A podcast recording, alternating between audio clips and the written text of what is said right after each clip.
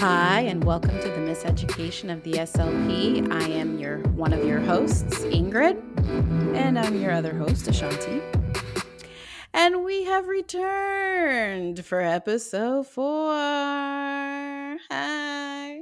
We are here. We out here. So I keep talking about we out here because of the presenter at Mbasla who spoke, and that is his theme. Okay. He is always saying we out here, and it's stuck on me. Oh, that's okay. Let's keep it moving, you know, keep it flowing. So I just want y'all to understand where I got that from, though. The audience needs to know, Ashanty. Like, okay, okay. I'm just out here saying this on my stories and all that stuff. What is his name? See, now I'm gonna dig on this while we're doing this show. Uh, okay, let's focus on the audience now. Yes, focus. focus. so, we are coming on this episode specifically to talk to you guys about the window between three to five years. Okay, so three, five, seven, these are kind of little different intervals. And we've we've discussed like getting into graduate school, that first couple, you know, years and all that stuff with your CF and some aspects. I did, you know, really I didn't necessarily dig so much in the space where I wanted to to kind of share that you know the CF, which is supposed to be an opportunity for you to become an expert, doesn't really always offer you that. So I'm going to start to explain that based on me sharing my foundation as an SLP. Um, and Ashanty, did you feel like your CF was the time to grow into your expertise? It gave me a lot of information. I don't know that it made me an expert. That comes with more time. okay. So, how's that for I, a non-committal answer? Uh, boy, it helped me know nothing. nothing. Okay? Know nothing. So, we're going to narrate or discuss basically our experiences early on. And Ingrid, like, you know, the good little volunteer that she is who always loves to lead, I'll be going first. Hello. so, um, when you're entering into the third year with me, I am at this point a traveler. So, my CF really was a situation where I became an expert at knowing nothing at all times because I was jumping from one setting to another within the same week of work, all up and through the south of Florida. I was doing skilled nursing facilities. I was doing schools where I was going in to see kids one on one. I was doing uh, outpatient clinic and I was doing home health. So here I am, my first year out doing that. And it took me an entire year actually to complete my CF instead of the traditional nine months because I didn't get paid by the hour when I originally started. Um, I got paid for what I billed. And in that relationship, my hours were light for submitting them to ASHA. So it took me a little bit longer. Mm-mm. Trust me, in that CF, it also taught me how to negotiate when you realize you're being underpaid. Yes. Because the hours I was working were significantly higher than yes. you know what I was billing because of tr- tr- getting myself from I had a hundred mile radius to cover. It oh, was oh God. It was ridiculous. Oh, it was something. But she agreed. She, um, agreed to my negotiation there because there was no question. I came in really, really frustrated. Um, I did not. I I allowed it to build up though. I let it build up over time, so I had solid, clear. This is you. We cannot do this. This is you know completely not going to work for me. You have to make me salaried. And that was how i approached that. But i mm. did let it build up for a period of time that some might suggest was too long. Like it wasn't after a week. Definitely was not. But but at least you did it. I know of you know other clinicians that would never dream of advocating for themselves in that manner for fear of getting fired or you know getting their hours reduced, you know, some sort of punitive action. Well, that had a lot to do with just my personality. I'm mm-hmm. not the most um, comfortable with doing my very best and not being and, ap- right appropriately compensated for because I'm taught as an upbringing, you know, do not let money define you, but also don't allow yourself a situation where, you know, you're being taken advantage of. And it was really easy for me to be taken advantage of. Very, very easy. And I that is because I'm also accommodating. As mm-hmm. hard as difficult or as, you know, intense as I may come off, I am very accommodating, but to a point. And once you reach that point, you gonna get the full feeling. Yes. So yes, she did. She did receive the full feeling, and it was not as refined as my 39 year old version of giving feedback. Mm-mm. It was my 24 year old, 25 year old version, and I have, you know, came from a very disciplined home, lots of structure, and now I'm an independent woman in the world. So that conversation was a lot. That being hot, you were coming in mm-hmm. hot. I really was. It was a lot. You know, there were things, there were curse words being thrown around. I, I was not one of those SLPs that are like, oh my God, I'm scared of retaliation. I was like, please fire me. I know I'm the best worker you've got. I've met all your other SLPs. I know how much I'm worth. Oh, yes, I do. Because I saw, I saw how the other people worked in her company.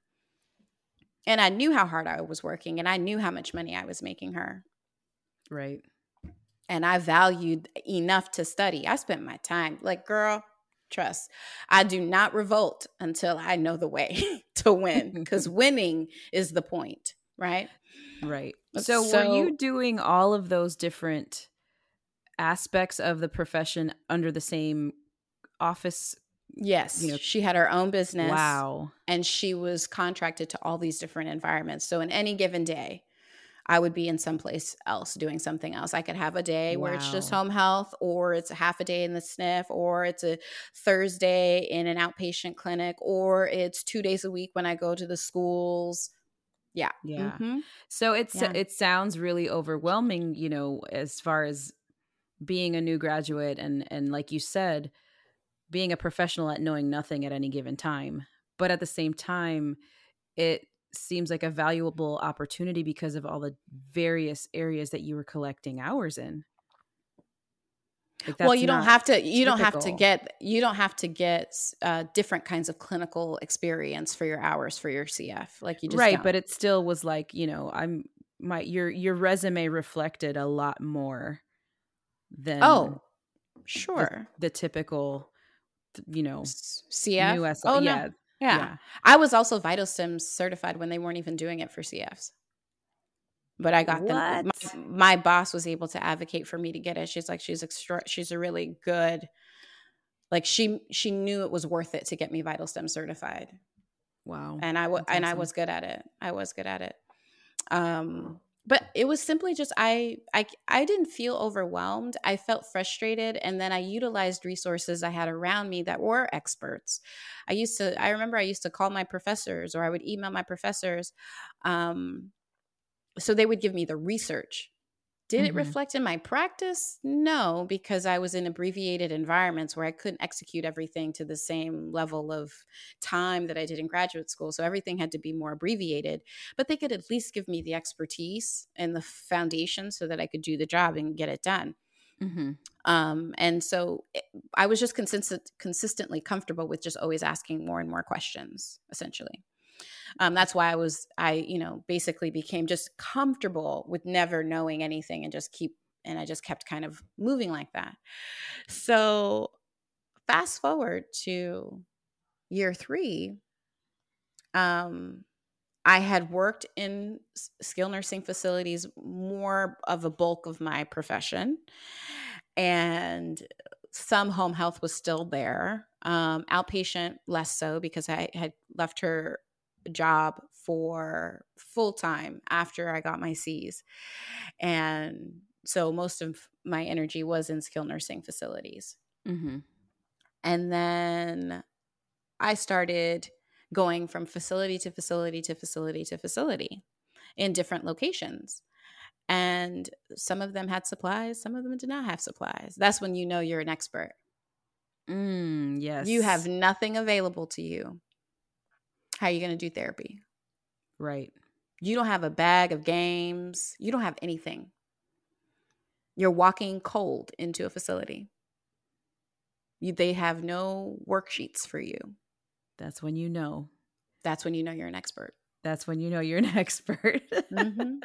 or you have your jump drive in your back pocket and with all like, the oh, stuff downloaded yeah. Mm-hmm. like where give me a computer let me sit down let me get myself organized i need 10 mm-hmm. minutes mm-hmm. mm-hmm. i did have that i did have um, access to like worksheets and stuff like that yeah uh, but i was never one to want to spend money on slp supplies because i felt like that's not acceptable it's not acceptable for me to pay for this stuff mm-hmm. you, you buy yeah, you buy toilet paper for this facility because these patients need it. Mm-hmm. They also need supplies for the speech pathologist. You're right. Well, that you know, PTs would have what they need. OTs would have all the things that they need. So SLPs need some stuff too. Mm-hmm. Mm-hmm. I agree. And I also, by that time, was a I felt like an expert because I researched everything I didn't know all the time. It was part of my curriculum it was just part of how I operated because I was always like, ooh, I'm approaching something I don't know anything about. Yeah. I, i.e., Hawaiian people. Hawaiian people are absolutely 0% at all culturally the same. Mm. And so you go into an experience where you want to be appropriate and do care that makes sense to them, I had to start like looking at my materials and looking at the things I was using. And I was like, this is not going to be helpful for them. They don't even speak English this way. Right. And they speak another language. Right. The pictures have nothing to do with their daily life. It's it's not things that they use or eat or even recognize sometimes it's a very different you you feel that so if you want to do good there if you want to be a successful clinician there you've got to learn about it right you got to return to being a student so mm-hmm. it was always that kind of situation it was either if i were to get approached by a diagnosis or by a culture that i didn't know i became an immediate student mm-hmm. so i focused on that throughout my entire career my entire career was that you know where I'm from? My house, Haitian household, very much run one way. When I'm going to Palm Beach Island and in the, you know, it's probably one of the cultural, you know, the the most isolated culture you can see, the wealthy mm-hmm. white population of Palm Beach Island. I had to know how to do therapy for them and it's more than just me going in i had to be also com- you know assimilated so that they're comfortable with me because you know they they're not feeling well they're going through something they have to trust you your patients have to trust you so yes. ultimately i have to understand you really well to do the care and at year three, I had solidified that in my practice. It was such a strong, baked in thing. Um, I was okay with not knowing stuff. So, imposter syndrome was hard for me to even consider. Like I had said in previous episodes, like it just wasn't something I had the sensation. I was just super comfortable baking in this thing like, there's going to be something outside of what I know. Something. Mm-hmm something in your medical chart I haven't seen before, something mm-hmm. like there's always going to be something that I'm approaching that I need to study and learn and grow and figure it out so that I could be the best clinician. Always was my goal. That's the only thing I focused on. I just really want to be the best clinician. Not the best student, definitely not my dream.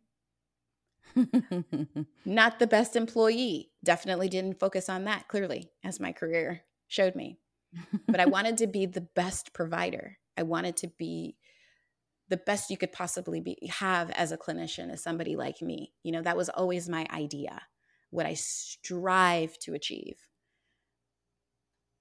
So that's a good resource and route to why I, uh, you know, kind of operated the way that I did at the end of my career.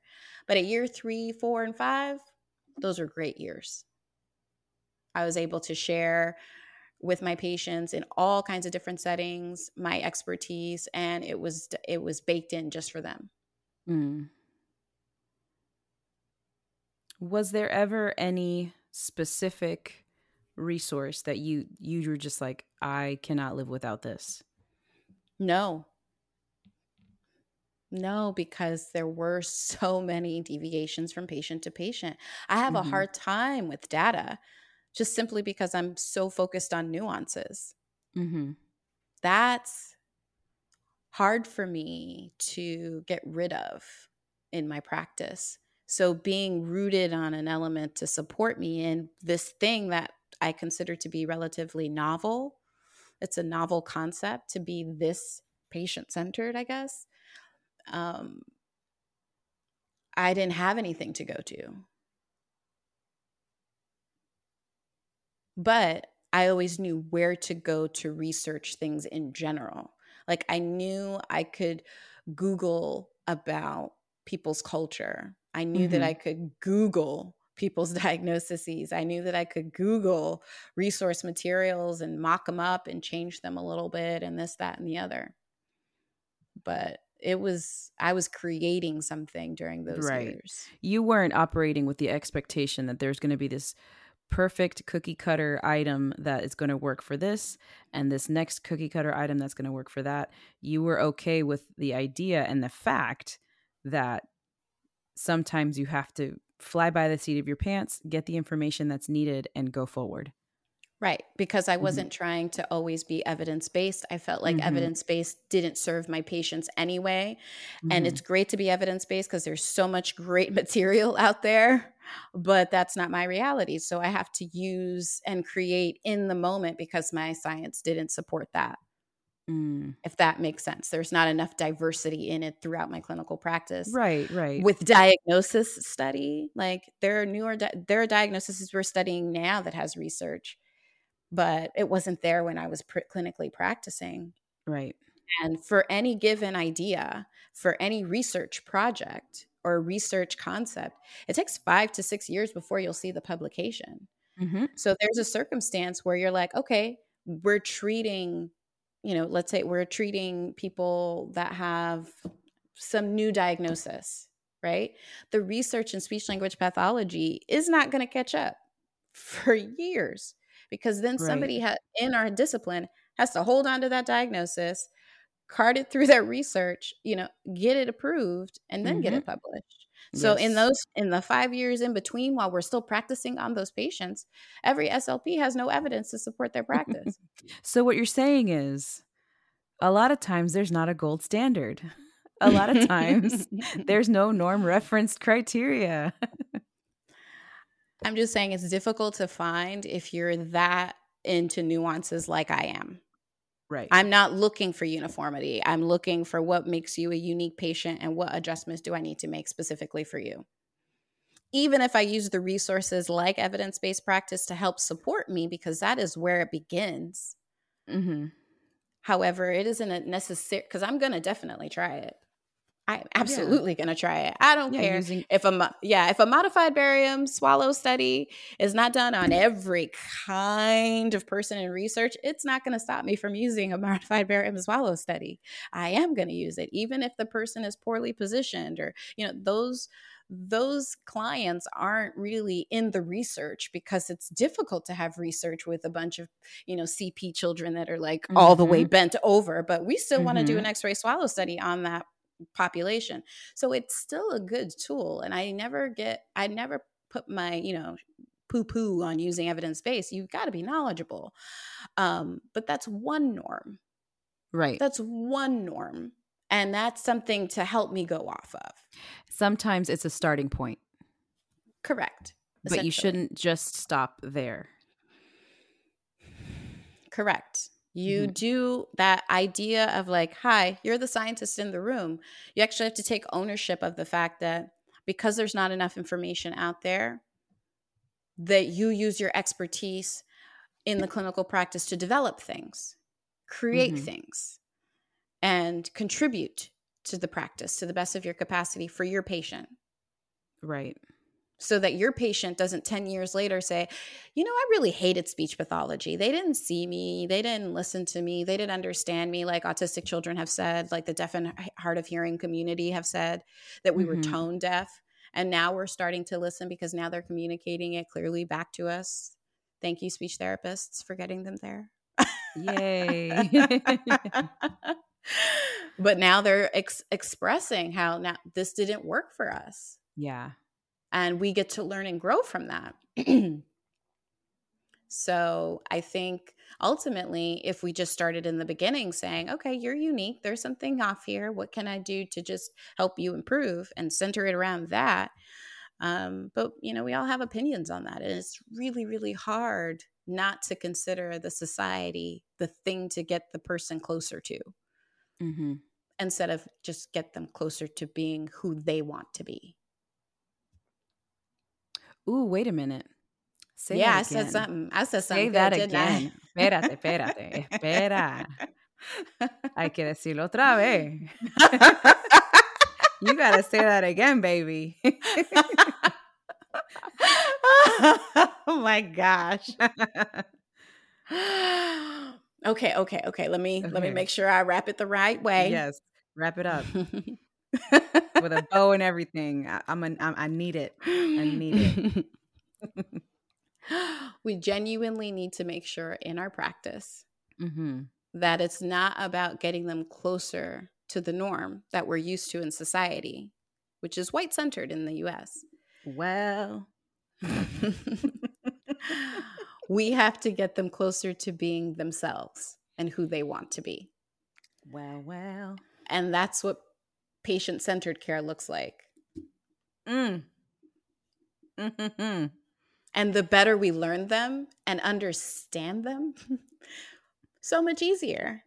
Mm. So much easier to do it so that we don't get backlash 5, 10, 15, 20 years later because mm. we listened to them from the beginning to yes. say, You're my patient. I'm here to serve you. How can I be of assistance? Yes. Yes. We valued their opinion and their wants, needs, desires. We weren't just placing your norm, the norm, you know, in mm-hmm. parentheses, mm-hmm. the norm upon them. Correct. Because the research hasn't caught up with the patients. With the patient. Mm-hmm. So we have to, unfortunately, take time out to be scientists. All Slow, of us. Yep. Slow down, slow your roll. Spend another session or two on that same thing and make sure you're working towards what the patient wants to achieve, what the child needs to achieve. Food for thought. Ain't that something? Mm, mm, mm, mm.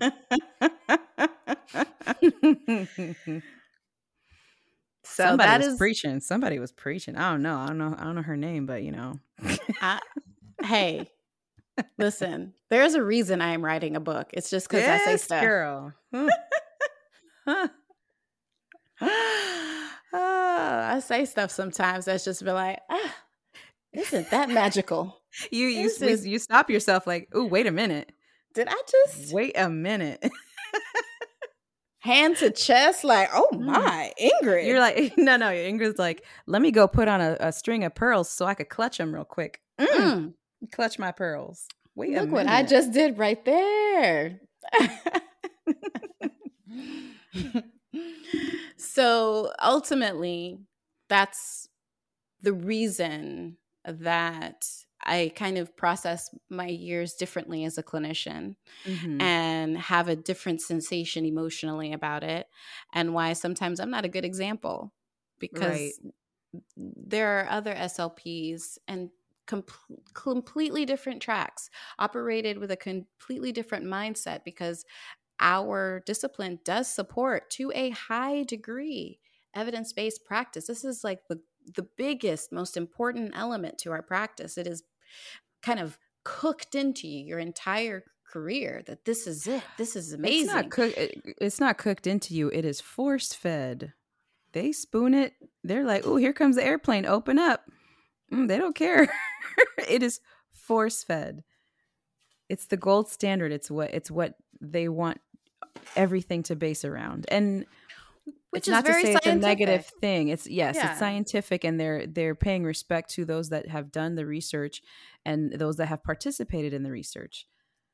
But there's not as much importance put into being the scientist in the room using your skills, using your skill set to create your own way to create what's needed for the patient and what they want to mm-hmm. achieve. Mhm. and to f- just because we want to fill the gap between what is already available to us research wise Mhm.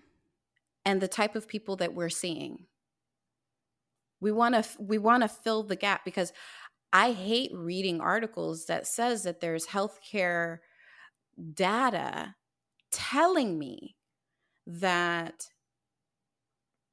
the diverse population including the you know the, those diagnoses that are rarer the disabled in there like i'm speaking on that aspect as well as culturally mm-hmm.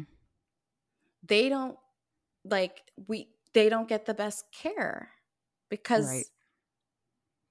there's biases in that like reading that hurts me because i'm a provider and i might Mhm. be contributing to that as a provider because Mhm. I want to stick too close to what the data is. And I'm Mhm. not registering that the data is missing a few more pieces. Yes. And I'm not, and instead of bridging the gap, I'm just choosing to do my best with what I got. You're choosing to do your best to fit a square peg into a circular hole. Yeah. Sometimes. There's nothing there's nothing for you, but Right. this is better than nothing essentially. Right, This is right. there's nothing for you, but this is better than nothing because it's something. and it's Mhm. researched and it'll at least help me get you closer to being more functional out in the streets which is great i love the idea that we want to get these people functional but we end up using strategies that are for making them normed Mhm. we want to make them functional we do not necessarily need to make them normed Hmm. so we can get creative on how we make somebody functional without worrying so much about the norm Right. Right. It's okay, it's okay to not have a percentile rank or a standard score. It's okay. Now, I'm hoping this doesn't result in SLP anarchy in Oh, the goodness. aspects Oh of goodness. us just throwing away the assessments and starting from scratch and saying, Listen. none of this is okay. We, we are not telling everyone to take their standardized assessments and burn them. That is not what we're trying to say. not at all. Please We're just- understand. Use your resources. I sure did. I sure did. I really did. So But you don't use get what you stuck got. there. Don't get Yeah. stuck there. Mm-hmm. You just see it now. Mm, canceled. Hashtag canceled. Evidence based practice for the burn. just, just Angela Bassett. That oh no. Angela Bassett. That shit. Just be Lighting like a match and walking away. just exhaling with attitude. Like, bye. You ain't for me no more. Like, that is not what we want for our people. Okay, we want you No, to have no. things to go off of because it makes things easier for sure. If you're getting rid of an assessment, recycle it. Don't burn it. All right, so on our next episode, it will be Ashanty storytelling, which is going to be the dopest thing on the planet. Oh my gosh. yeah, because she got that velvet voice, y'all. She got the velvet voice. Whatever. but in the meantime, I hope you guys enjoyed the food for thought and it gave you a little bit of a clear lesson. You know, this idea, this concept, this is a clear and concrete lesson to take that ultimately, if you do want to be the best SLP, you're going to have to get outside of putting everything on one way's shoulder. You've got to get a little bit more focused in on the patients and see mm-hmm. how that mm-hmm. works out. Mm-hmm. So I hope you guys registered it, took it away with your Starbucks coffee that you're likely swirling because that's what SLPs do. Um, and yeah, that's it. How about you, Shanti? You want to say anything? Just saying, next time, don't get the cake pop. It's, it's overpriced. Okay.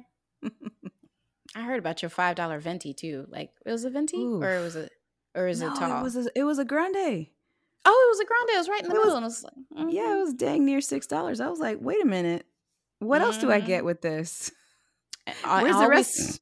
Where's and all we say is hashtag inflation. I'm like, no, oh son. no, no, no, no, no, no me van a coger otra vez. That's it, bro. Wow. They're not gonna get me again, is what I just said. They're not. No. I lie. I lie because you know it's a convenience thing. Well, you know, later on in the week, I'm I'm gonna be on in a rush, out and about. Oh man, I really could use a latte. Boom, they got me. Mm-hmm. So it's true. It's all it's all words. It's true. It's because they're everywhere. They are. They're literally everywhere. Well, again, I hope all you SLPs are enjoying your overpriced coffees because we will be too. Mm-hmm, absolutely. Feel free to reach us at miseducatedslp at gmail.com. You can also hit up our IG, miseducatedslp, until two weeks from now. Yes. Bye. See you then.